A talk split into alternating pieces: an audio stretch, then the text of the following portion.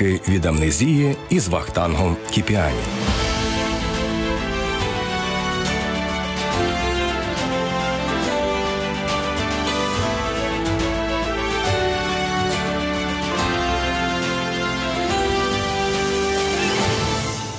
Євромайдан від 21 листопада до маршу мільйонів.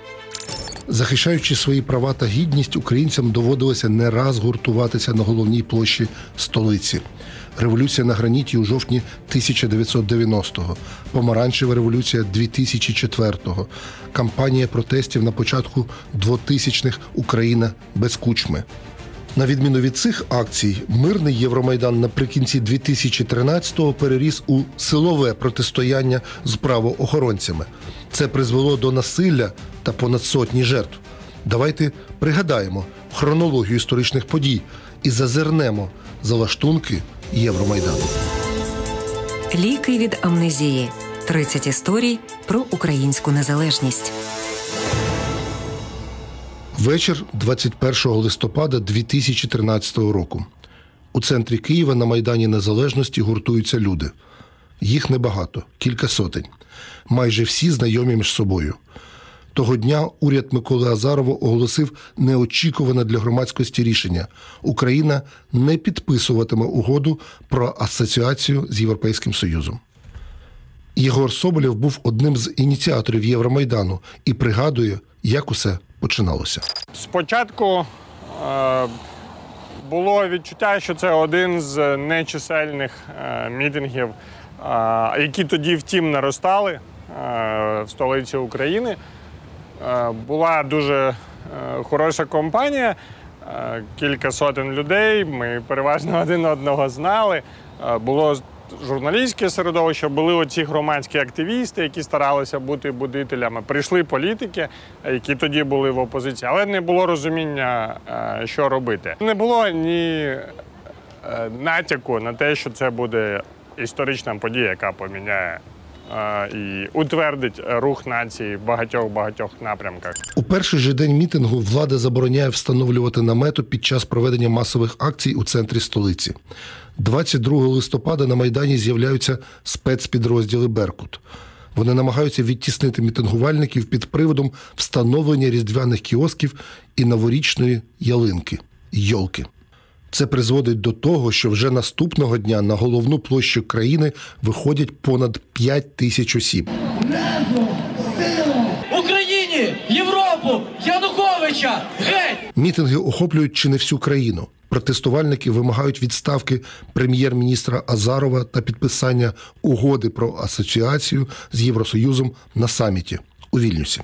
24 листопада у Києві опозиційні політики проводять мітинг, у якому беруть участь близько 100 тисяч осіб. Екс-міністр внутрішніх справ Юрій Луценко зізнається, що такої кількості протестувальників лідери опозиційних сил аж ніяк не очікували. Насправді все це почалося десь за місяць до листопада. Е, Опозиційна трійка плюс політзек Луценко е, декілька разів збиралися для того, щоб організувати мітинг на підтримку Євроасоціації України. Власне, тоді ще було незрозуміло, чи Янукович дійде до Євроасоціації, чи прогнозовано продасть її Путіну. До самого е, першого мітингу партійні лідери не вірили абсолютно в вихід киян е, непартійного е, штибу. Я ніколи не забуду, я ж ніч відстояв на Майдані з цими невеличкими групою людей, прийшов додому, а тоді ще не знали, як мобільні е, відключати, тому я просто його виключив.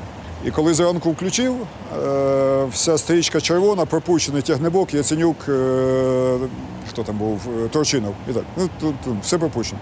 А, і кличко. Я тільки включив телефон, дзвонить Яценюк і з таким каже, Юра, де ти твою мать? Їх тут 100 тисяч, що з ними робити? Тобто всі були партійці шоковані, що люди пішли. Із перших днів протесту громадські активісти наполягають, що на Майдані нема місця для політичної символіки. Тож, аби не провокувати конфлікт із протестувальниками, лідери об'єднаної опозиції розгортають свій протест на європейській площі. Арсеній Яценюк, тоді голова фракції Всеукраїнського об'єднання Батьківщина, переконаний, що тодішня влада навмисне намагалася розділити політиків і громадськість. Я вважаю, що це була технологія відділити політиків від громадських активістів з однією метою. Без політиків нема голосування в парламенті. Без політиків немає прийняття рішень. Без політиків немає реального впливу на владу. Без політиків, а тільки з громадськими активістами, цей майдан був приречений на події, які ми сьогодні спостерігаємо в Білорусі. У ніч на 25 листопада кілька сотень бійців спецпідрозділу Беркут розпочинають штурм на європейській площі. Силовики використовують кийки та сльозогінний газ. Десятки мітингарів арештовують. Попри це, прихильникам євроінтеграції України вдається відбити атаки міліціянтів.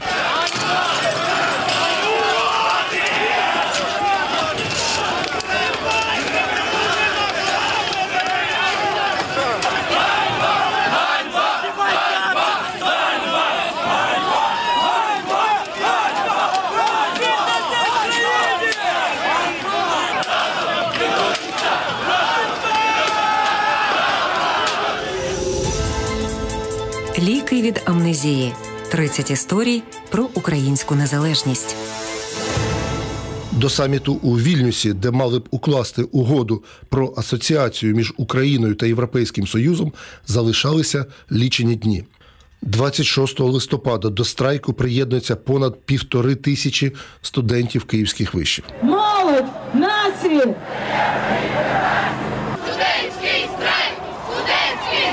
Задля спільної мети два майдани політичний і студентський об'єднуються в один. Увечері 26 листопада зі сцени на Європейській площі лідер батьківщини Арсеній Яценюк зачитує листа ув'язненої Юлії Тимошенко та заявляє про перехід на майдан незалежності без партійної символіки. Я від усього серця прошу всі політичні сили, як би це не було складно, прибрати політичну символіку і повертійні прапори, намети і гасла. Все, що заважає абсолютній єдності, мусить бути негайно усунути. Вона просить, щоб ми зробили навіть більше, ніж просять громадянські майдани. І ми зробимо більше. Ми об'єднуємо два майдана і йдемо на майдан незалежності. Юрій Луценко розповідає, чому ж насправді політики пішли на поступки та погодилися перейти на майдан без партійних прапорів. Тут, на партійному майдані, людей ставало все менше, менше менше. До 300 чоловік. Мітинги ставали все меншими і меншими. Студентські також не збільшились, бо це було студентське середовище. І серед них е, ну, доросліших людей було не так уже й багато. Відповідно, ціль досягалася. Дискредитація майдану трьох партійних лідерів е, була очевидною. В цій ситуації величезну роль зіграв е, лист Тимошенко Заград. Вона написала розпачливий, я б сказав, лист, де і вимагала, і просила, і навіть благала е, зняти партійні прапори і об'єднатися з Майданом. Е, Хочете чесно, скажу вам, як це було. Насправді трійка опозиційних лідерів з задоволенням це зробила. Юлія Дарма так розпачливо до них закликала, бо вони вже хотіли комусь збагрити естафетну паличку. Під приводом того, що їм треба негайно їхати в Вільнюс, е, де проходило засідання по, підписанню Євроасоціації. 28 і 29 листопада 2013-го. Вільнюс. За самітом східного партнерства напружено слідкує уся країна. Проте довгоочікувану угоду про асоціацію між Україною та Європейським Союзом президент Віктор Янукович так і не підписує. Чинного тоді голову держави звинувачують у зраді очікувань та вимагають його відставки. Після цього більшість громадських активістів не бачить сенсу продовжувати мітинг. Близько опівночі починають згортати сцену, протестувальники розходяться по домівках.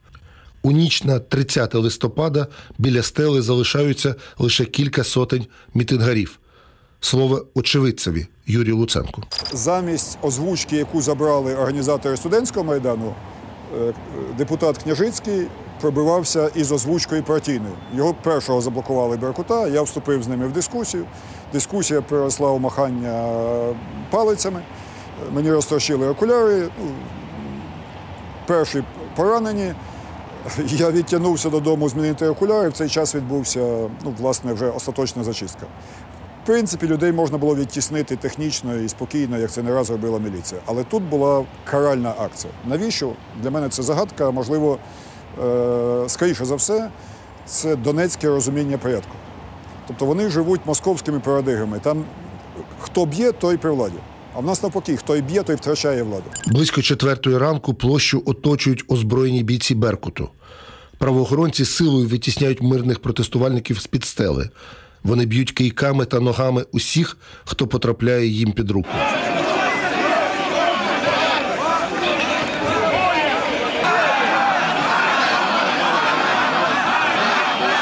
Менш ніж за годину Беркут зачищає майдан. Налякана молодь знаходить прихисток на території Михайлівського собору. Вранці кадри жорстокого побиття студентів на майдані приголомшують не лише українців, а й увесь світ. Історик Володимир В'ятрович, який у 2013-му був активістом Євромайдану, пригадує, як на Михайлівську площу сходилися сотні агресивно налаштованих громадян. Пам'ятаю один епізод, коли е, їхав автобус, е, і люди почали кричати мінти. От, зупинили цей автобус, от, оточили його з усіх боків, почали розгойдувати. Автобус мало не перевернувся. А виявляється, що це були хлопці з охорони дипломатичних представництв. Тобто ми зайшли в автобус, відкрили, побачили, що вони почали кричати, що ми не маємо зброї, ми взагалі не не причетні. То треба було людей заспокоїти. Було дуже важко. Тобто нас просто втиснули в ці автобуси, мало не розіп'яли разом з тими хлопцями, але, але вдалося, вдалося якось заспокоїти тих людей. О півдні 1 грудня колона протестувальників з Михайлівської площі рушає до Майдану Незалежності. На мітинг виходять близько півмільйона осіб. Цього ж дня мітингувальники захоплюють будівлю Київської державної адміністрації та будинок профспілок, який стає головним штабом опозиції. А 8 грудня відбувається наймасштабніша акція Революції Гідності, яка увійшла в історію під назвою Марш мільйонів. Того дня на народне віче у Києві справді збирається близько мільйона осіб. Учасники мітингу вщент заповнюють головну площу країни та всі центральні вулиці української столиці.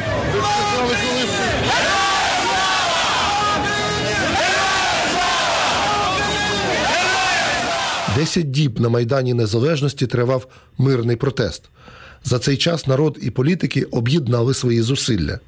Після того, як у ніч на 30 листопада влада застосувала проти мирних людей силовий сценарій, кількатисячний мітинг переріс у справжню революцію по всій країні. На цьому історія Євромайдану не завершується. Завдяки чому у 2014-му вдалося уникнути громадянської війни та не допустити анархії, дізнаємося у наступній серії.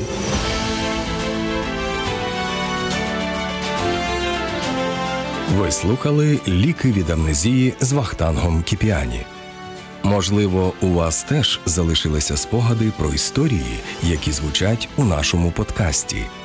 Пишіть їх у коментарях і не забувайте підписуватися на нас у SoundCloud, Apple Podcast, Google Podcast або інших зручних для вас платформах.